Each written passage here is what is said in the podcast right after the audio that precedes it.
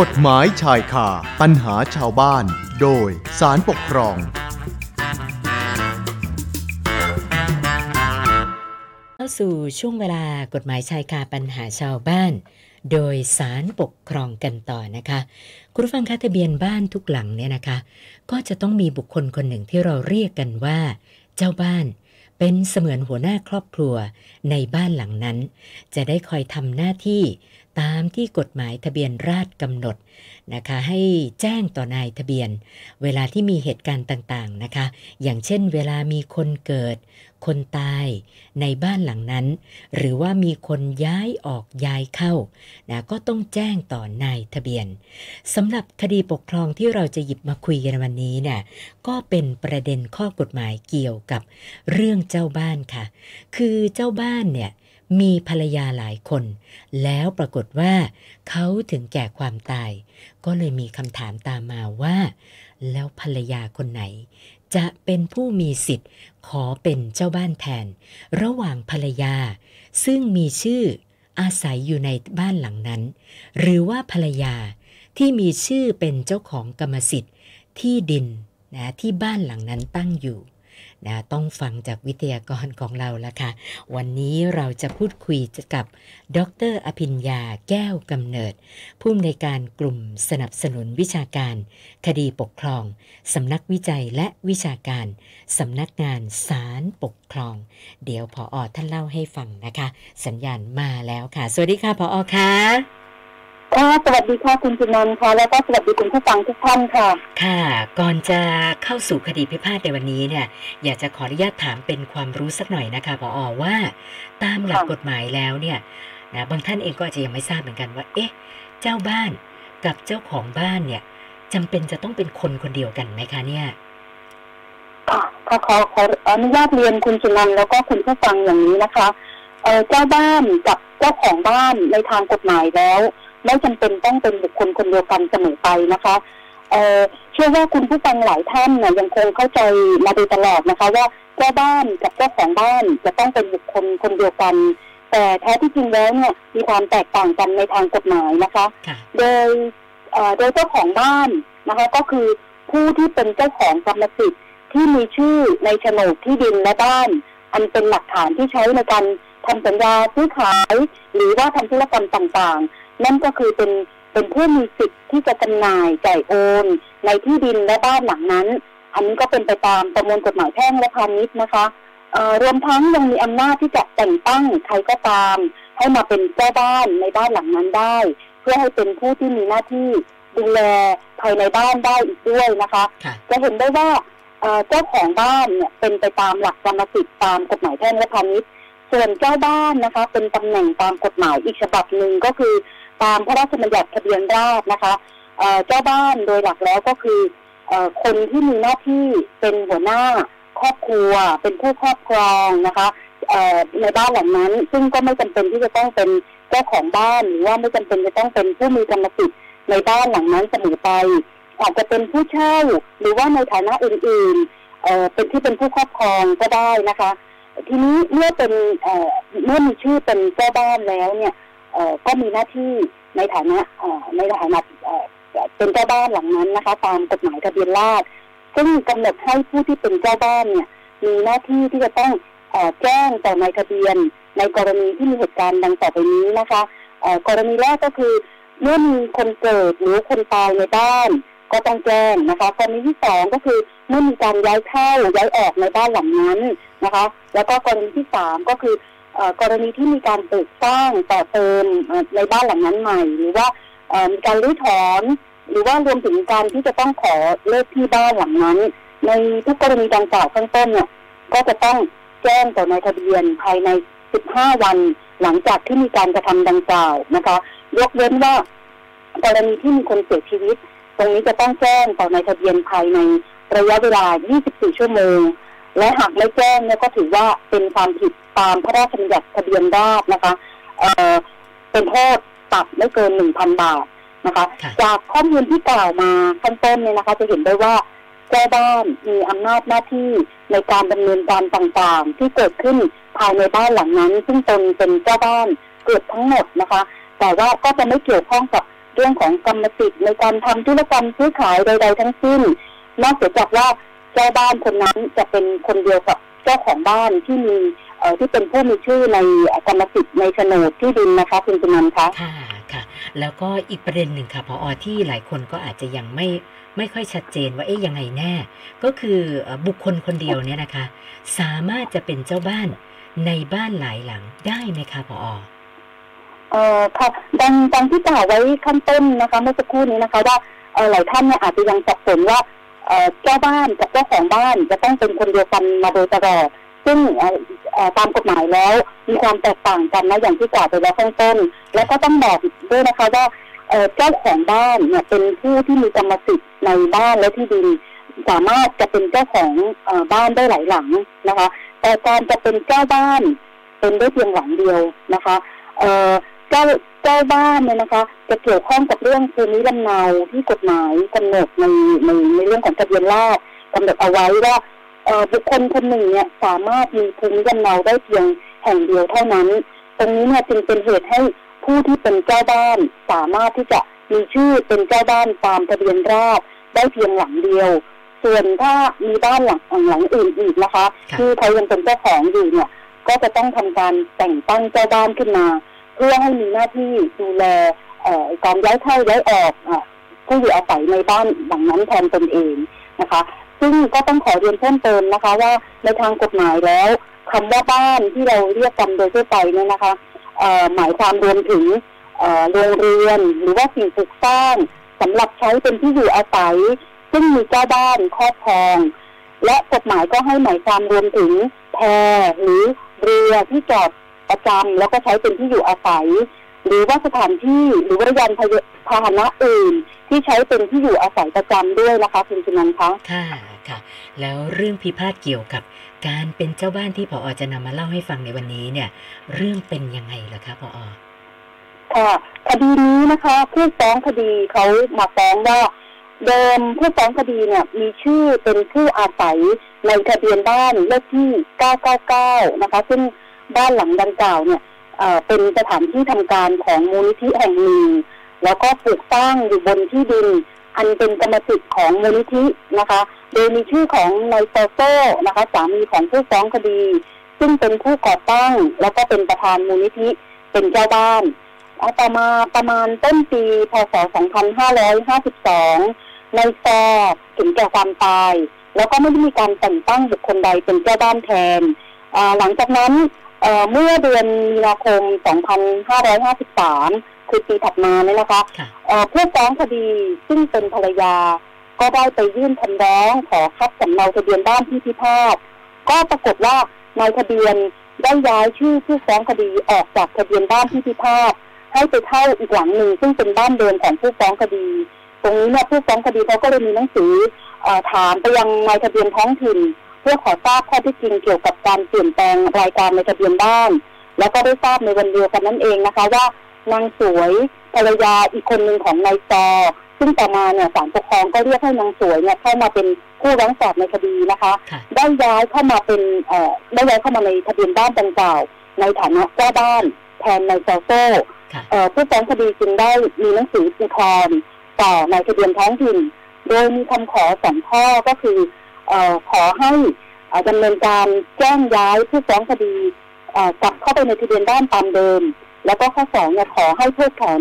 นางสวย ซึ่งเป็นผู้ร้องสอบในคดีนี้เนี่ยออกจากเอ่อสถานะเจ้าบ้านในทะเบียนบ้านดังกล่าวค่ะคุณจุนันท์คะค่ะ แล้วผลการพิจารณาอุทธรณ์ออกมาเป็นยังไงล่ะคะพออค่ะในทะเบียนท้องถิ่นนะคะ ได้พิจารณาเอ่อได้มีหนังสือแจ้งผู้ฟ้องคดีว่า สำนักทะเบียนท้องถิ่นเนี่ยได้ยกเลิกการแจ้งย้ายชื่อผู้ฟ้องคดีออกจากทะเบียนบ้าน แล้วก็ดำเนินการให้ผู้ฟ้องคดีเนี่ยกลับมามีชื่ออยู่ในทะเบียนบ้านตามเดิมแล้วส่วนคำขอที่ขอให้ถอนชื่อนางสวยซึ่งเป็นผู้ร้องสอบในคดีนี้เนี่ยออกจากทะเบียนบ้านในฐานะเจ้าบ้านนั้นนะคะทะเบียนจังหวัดในทะเบียนจังหวัดเนี่ยมีคำสั่งยกอุทธรณ์ค่ะ โดยในทะเบียนเนี่ยดำเนินการตามคำขอเพียงข้อเดียว ผู้ฟ้องคดีเขาก็เห็นว่านางสวยเนี่ยซึ่งเดิมเป็นเจ้าของกรรมสิทธิ์ในที่ดินอ่าและบ้านดังกล่าวนะคะอ่อได้ยกที่ดินและบ้านเนี่ยให้กับมูลนิธิอ่อไปแล้วตั้งแต่ปีอ่อ2541เอ่อและเมื่อบ้านเนี่ยเป็นส่วนควบของที่ดินอ่อบ้านเนี่ยย่อมติดไปกับที่ดินด้วย ก็คือเมื่อผู้ฟ้องคดีเนี่ยเขาเห็นว่าอ่อบ้านและที่ดินเอ่อเป็นของมูลนิธิไปแล้วตามหลักอ่อกรรมสิทธิ์ตามประมวลกฎหมายแพ่งและพาณิชย์นะคะเอ่อ ตอนนี้ได้ปรากฏว่านอกจากนี้เนี่ยยังปรากฏอีกว่าข้อบังคับของมูลนิธินะคะ ก็ได้แจกแจงว่ามูลนิธิเนี่ยมีทรัพย์สินเป็นที่ดินตามโฉนดที่ดินดังกล่าว ตรงนี้เนี่ยก็ย่อมแสดงให้เห็นว่าที่ดินและอาคารดังกล่าวเนี่ย เป็นกรรมสิทธิ์ของมูลนิธิเอ่อส่วนเอกสารสมุดคุมการขอเลขหมายประจำบ้านนะคะ ที่นางสวยเนี่ยเป็นผู้ขอนั้นเนี่ยเอ่อผู้ฟ้องคดีเขาเห็นว่าไม่อาจรับฟังได้ เพราะว่า นางสวยเป็นเจ้าของกรรมสิทธิ์ในบ้านเอ่อคือไม่อาจรับฟังได้ว่านางสวยเนี่ยเขาเป็นเจ้าของกรรมสิทธิ์ในบ้านเลขที่ 999 ที่พิพาทนะคะเอ่อผู้ฟ้องคดีเขาจึงนำคดีเนี่ยมาฟ้องกับศาลปกครอง ขอให้ศาลมีคำพิพากษาเพิกถอนคำสั่งของนายทะเบียนท้องถิ่น ที่ให้นางสวยเอ่อยังคงสภาพเป็นเจ้าบ้านในทะเบียนบ้านเลขที่ 999 ที่พิพาทค่ะค่ะค่ะ หลายท่านฟังมาถึงตรงนี้ก็คงอยากจะทราบแล้วล่ะค่ะว่า เมื่อคดีมาถึงศาลปกครองแล้วเนี่ยศาลท่านรับฟังข้อเท็จจริงได้ว่ายังไงบ้างคะพออค่ะคดีนี้นะคะมีข้อเท็จจริงที่รับฟังได้อย่างนี้นะคะผู้ฟ้องคดีแล้วก็นางสวยต่างเป็นภรรยาที่ไม่ได้จดทะเบียนสมรสกับนายโซโซโดยในปี 2526เนี่ยนะคะนางสวยได้ซื้อที่ดินตามโฉนดที่พิพาท โดยที่ดินแปลงดังกล่าวเนี่ยไม่มีสิ่งปลูกสร้างนะคะ แล้วต่อมาเนี่ยนางสวยก็ได้ขออนุญาตปลูกสร้างอาคาร เรือนนอนเอ่อพักนะคะรวม 16 คูหาบนที่ดินดังกล่าว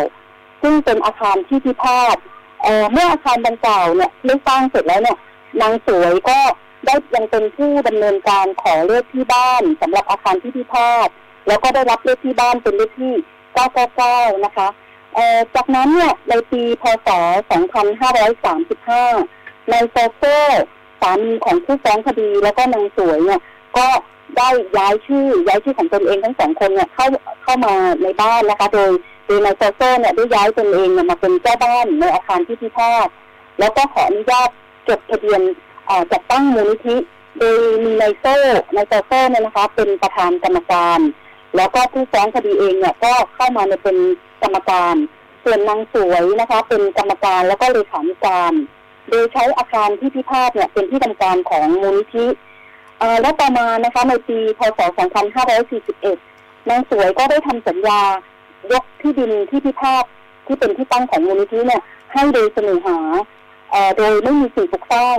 โดยโดยยกที่ดินให้กับมูลนิธินะคะเอ่อโดยในในข้อกำหนดเนี่ยไม่รวมสิ่งปลูกสร้าง แล้วก็ในปี 2555 51 นะคะผู้ฟ้องคดีเนี่ยก็ย้ายชื่อตนเอง เข้ามาในทะเบียนบ้านที่พิพาทเนี่ยโดยระบุว่าเป็นผู้อาศัยเอ่อต่อมาเนี่ยจนถึงปี 2552นายโซโซถึงแก่ความตายนะคะนางสวยจึงได้ย้ายชื่อตนเอง เข้ามาเอ่อในทะเบียนบ้านที่พิพาทในฐานะเป็นเจ้าบ้านแทนนายโซโซแล้วก็กรณีนี้นะคะศาลจังหวัดเนี่ยได้มีคำสั่งให้นางสวย เป็นผู้จัดการมรดกร่วมของในในโซโซ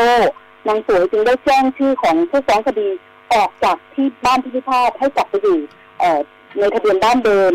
โดยเมื่อผู้ฟ้องคดีเนี่ยเขาไปขอคัดสำเนาทะเบียนบ้านหลังดังกล่าวจึงได้ทราบว่านางสวยเนี่ยแจ้งชื่ออแจ้งย้ายชื่อตนเองออกจากทะเบียนบ้านที่พิพาทกลับไปยังทะเบียนบ้านเดิม ผู้ฟ้องคดีจึงได้ดำเนินการต่างๆ ตามที่เล่ามาแล้วข้างต้นเนี่ยนะคะ แล้วก็เป็นคดีพิพาทมาสู่ศาลปกครองในที่สุดค่ะคุณจุนันท์ค่ะคะค่ะพออคะหลังจากที่ศาลปกครองสูงสุดท่านได้พิจารณาแล้วเนี่ย มีคำวินิจฉัยออกมายังไงบ้างเหรอคะค่ะคดีนี้นะคะศาลปกครองสูงสุดได้พิเคราะห์เอ่อข้อเท็จจริงต่างๆ แล้วก็ข้อกฎหมายที่เกี่ยวข้องแล้วนะคะ ก็มีคำวินิจฉัยว่าเอ่อพระราชบัญญัติทะเบียนราษฎร์พศ 2534 มาตรา 4 ได้บัญญัติไว้ว่า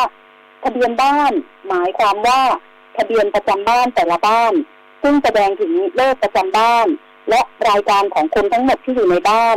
เอ่อส่วนเจ้าบ้าน หมายความว่า ผู้ซึ่งเป็นหัวหน้าครอบครองบ้าน ไม่ว่าจะอยู่ในฐานะเจ้าของบ้าน ผู้เช่าบ้าน หรือว่าในฐานะอื่นใดก็ตามอ่าและในกรณีที่ไม่ปรากฏว่าไม่ปรากฏเจ้าบ้านนะนะคะ หรือว่าเจ้าบ้านไม่อยู่เจ้าบ้านตาย สูญหายสาบสูญ หรือไม่สามารถปฏิบัติกิจการได้นะคะ ก็ให้ถือว่าผู้ที่มีหน้าที่ดูแลบ้านในขณะนั้นเนี่ยเป็นเจ้าบ้านอันนี้เจ้าบ้านนะคะ ส่วนผู้อยู่ในบ้าน หมายความว่าผู้ซึ่งมีชื่ออยู่ในทะเบียนบ้านนะคะเออซึ่งกรณีที่ภาพนี้เนี่ยศาลเห็นว่ามีปัญหาที่จะต้องวินิจฉัยก่อนว่านางสวยซึ่งเป็นผู้ร้องสอบในคดีนี้เนี่ย เป็นผู้มีสิทธิ์ขอย้ายเข้าทะเบียนบ้านที่พิพาทในฐานะเจ้าบ้านหรือไม่ ซึ่งข้อที่จริงนะคะก็รับฟังได้ว่าอาคารที่พิพาทนะคะ ตามตามทะเบียนบ้านที่พิพาทเนี่ยตั้งอยู่บนที่ดินมีโฉนด โดยที่ดินดังกล่าวเดิมมันมีชื่อนางสวยเป็นเจ้าของกรรมสิทธิ์และก็ได้ยื่นขออนุญาตปลูกสร้างอาคารลงในที่ดิน อาคารดังกล่าวเนี่ยย่อมตกเป็นส่วนควบของที่ดิน และเป็นกรรมสิทธิ์ของนางสวยต่อมาเมื่อปี 2530 นางสวยได้ยื่นขอ เอ่อเลขประจำบ้านนะคะ หรือว่าเลขที่บ้าน แล้วก็ขอทะเบียนบ้านนั่นเองนะคะเอ่อก็ได้หมายเลขประจำบ้านมาก็คือเลขที่ 999 นะคะเอ่อซึ่งก็ปรากฏตามหลักฐานรายการในสมุดคุมทะเบียนการขอเลขหมายประจำบ้าน ที่ปรากฏชื่อของนางสวยเนี่ยเป็นผู้ขอเลขที่บ้านนางสวยในฐาในฐานะเจ้าของที่ดิน และก็เจ้าของอาคารย่อมมีสถานะเป็นเจ้าบ้านนะคะอ่าและแม้ว่าต่อมาภายหลัง นางสวยจะได้จดทะเบียน ยกที่ดินที่พาดให้แก่มูลนิธิเอ่อแต่การจดทะเบียนที่ดินดังกล่าวเนี่ยก็มีข้อระบุว่าไม่มีสิ่งปลูกสร้างในที่ดินเอ่อในชั้นนี้เนี่ยศาลจึงเห็นว่าข้อเท็จจริงก็ยังรับฟังไม่ได้นะคะว่านางสวยไม่มีสิทธิ์ในบ้านที่พิพาทแล้วก็นอกจากนี้เนี่ยยังไม่ปรากฏว่าเอ่อผู้ฟ้องคดีเองเนี่ยเป็นผู้มีสิทธิ์ในบ้านที่พิพาทดีกว่านางสวย ซึ่งเป็นผู้ร้องสอบในคดี เพราะว่า ผู้ฟ้องคดีเองเนี่ยนะคะ โดยตลอดมาเนี่ยก็มีสถานะเป็นเพียงผู้อาศัยในบ้านพิพาทมาโดยตลอด ดังนั้นศาลจึงเห็นว่าการที่นางสวยเป็นผู้แจ้งขอหมายเลขประจำบ้าน ตามหลักฐานสมุดคุมการขอหมายเลขประจำบ้านนะคะ แล้วก็ข้อโต้แย้งที่ว่านางสวยไม่ใช่เจ้าของกรรมสิทธิ์ในบ้านพิพาทก็ยังไม่เป็นที่ยุตินะคะ ดังนั้นนางสวยจึงย่อมมีสิทธิ์ ขอเอ่อมีสิทธิ์ที่จะมีชื่อในทะเบียนบ้าน และมีสถานะเป็นเจ้าบ้าน รวมทั้งอาจจะให้ความยินยอมแก่ผู้ใดเป็นเจ้าบ้านได้นะคะ ตามนิยามของเจ้าบ้าน ที่บัญญัติไว้ในมาตรา 4 แห่งพระราชบัญญัติเอ่อการทะเบียนบ้านพศ 2534 ค่ะคุณ คุณสนันคะค่ะค่ะพอคะถ้าอย่างนั้นเนี่ยก็แสดงว่า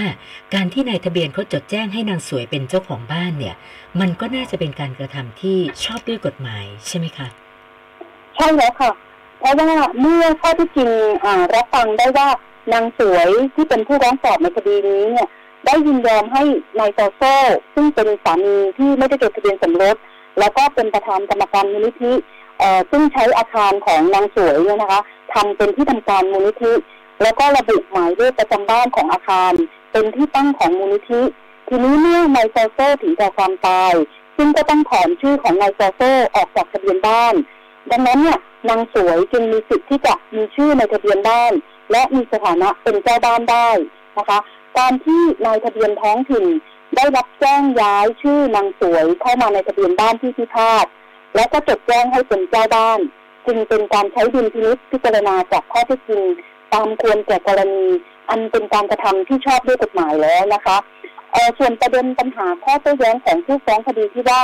นางสวยไม่อาจแจ้งย้ายชื่อปลายทาง โดยย้ายชื่อผู้ฟ้องคดีออกจากทะเบียนบ้านที่พิพาทนั้น ตรงนี้ศาลก็ได้พิจารณานะคะ แล้วก็เห็นว่าเนื่องจากภายหลังที่มีการโต้แย้งกันเป็นคดีดังกล่าวนี้นะคะนายทะเบียนท้องถิ่น ได้ดำเนินการย้ายชื่อผู้ฟ้องคดีกลับเข้าทะเบียนบ้านที่พิพาทตามเดิมแล้ว ก็คือย้ายเข้ามาเป็นผู้อาศัยตามทะเบียนบ้านนะคะเพราะฉะนั้นเนี่ยประเด็นปัญหาดังกล่าวศาลจึงเห็นว่าไม่จำต้องวินิจฉัย เพราะว่าไม่ทำให้ผลแห่งคดีเนี่ยเปลี่ยนแปลงไปนะคะคดีนี้ศาลปกครองสูงสุดจึงได้ มีคำพิพากษายกฟ้องค่ะคุณจุนันท์คะค่ะค่ะสำหรับคดีที่พอนำมาเล่าให้ฟังในวันนี้เนี่ยพออยากจะฝากอะไรปิดท้ายกันอีกสักหน่อยไหมคะค่ะ ถ้าคดีนี้นะคะ เป็นคำพิพากษาของศาลปกครองสูงสุดที่ออ่าง 319ทับ2563 นะคะ แล้วก็ขอฝากเป็นข้อสรุปสั้นๆนะคะว่าเจ้าบ้านตามกฎหมายทะเบียนราษนะคะ อาจจะเป็นเจ้าของบ้าน หรือว่าเป็นคนเช่า หรือว่าเป็นคนดูแลบ้านก็ได้นะคะ กฎหมายทะเบียนราษเนี่ยมีวัตถุประสงค์เพื่ออำนวยความสะดวกในเรื่องของอการแจ้งเหตุการณ์ต่างๆ ที่เกิดขึ้นภายในบ้านรวมถึงการ รวบรวมข้อมูลทะเบียนราษฎร์ให้เป็นระบบระเบียบเอ่อส่วนเจ้าของบ้านนะคะ เป็นเจ้าของกรรมสิทธิ์ตามประมวลกฎหมายแพ่งและพาณิชย์นะคะ ซึ่งเป็นคนละส่วนกันค่ะค่ะ วันนี้ต้องขอบพระคุณดร อภิญญาแก้วกำเนิด ผู้อำนวยการกลุ่มสนับสนุนวิชาการคดีปกครองสำนักวิจัยและวิชาการสำนักงานศาลปกครอง มาพูดคุยนำเอาคดีพิพาทมาให้ความรู้กับพวกเรานะคะ ขอบพระคุณมากค่ะพออค่ะสวัสดีค่ะ สวัสดีค่ะ กฎหมายชายคาปัญหาชาวบ้าน โดยสารปกครอง